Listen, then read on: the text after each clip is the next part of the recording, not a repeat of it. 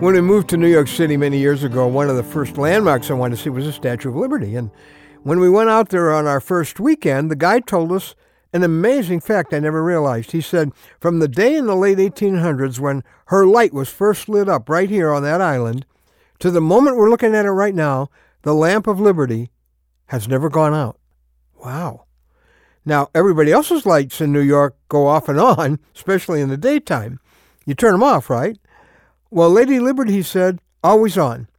During World War II, when they blacked out New York City because of the threat of bombings, they put a little 60 watt light bulb in her so she could continue to have the lamp of liberty lit.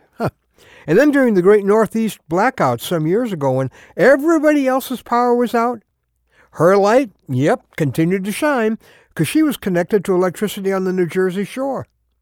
So as wave after wave of our forefathers sailed into New York Harbor as immigrants, they would strain for a first look at that statue, the symbol of the freedom they'd risked everything to find. And whenever they arrived, they saw the light of liberty. It was always on.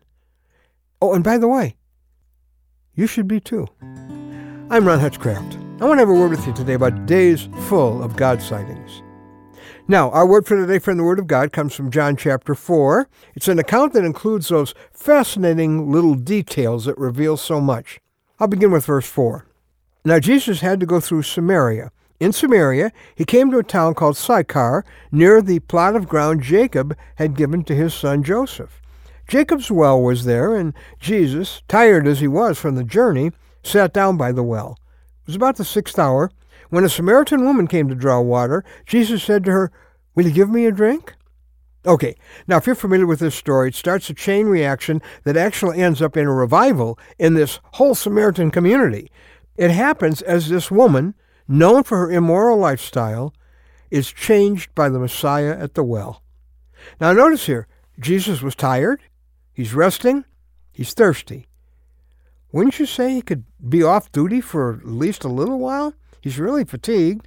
Sort of like, you know, one of those buses with that out of service sign on it. I'm not working right now. but then along comes a woman who needs him. And he opens up her life to his claims. See, Jesus was on at a well, thirsty, tired, worn out, just as much as he was with a, a crowd on a sunny hillside. In fact, it is Jesus' fatigue that puts him at the right place at the right time. See, God wants to use the everyday events of your life to position you to affect someone else.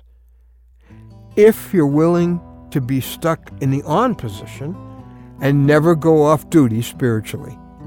Maybe tired, thirsty, hungry, not feeling good, still on duty. You never know how God will get you to be at the right place for someone who needs you.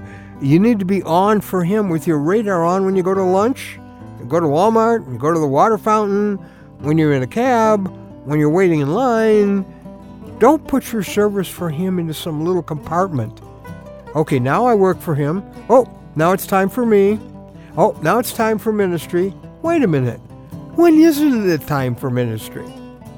Life really becomes an adventure when you open up your day to God's sovereign matching of you with people.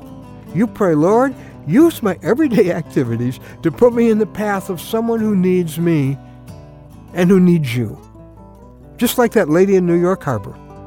You never know when you will hold the light that someone's looking for.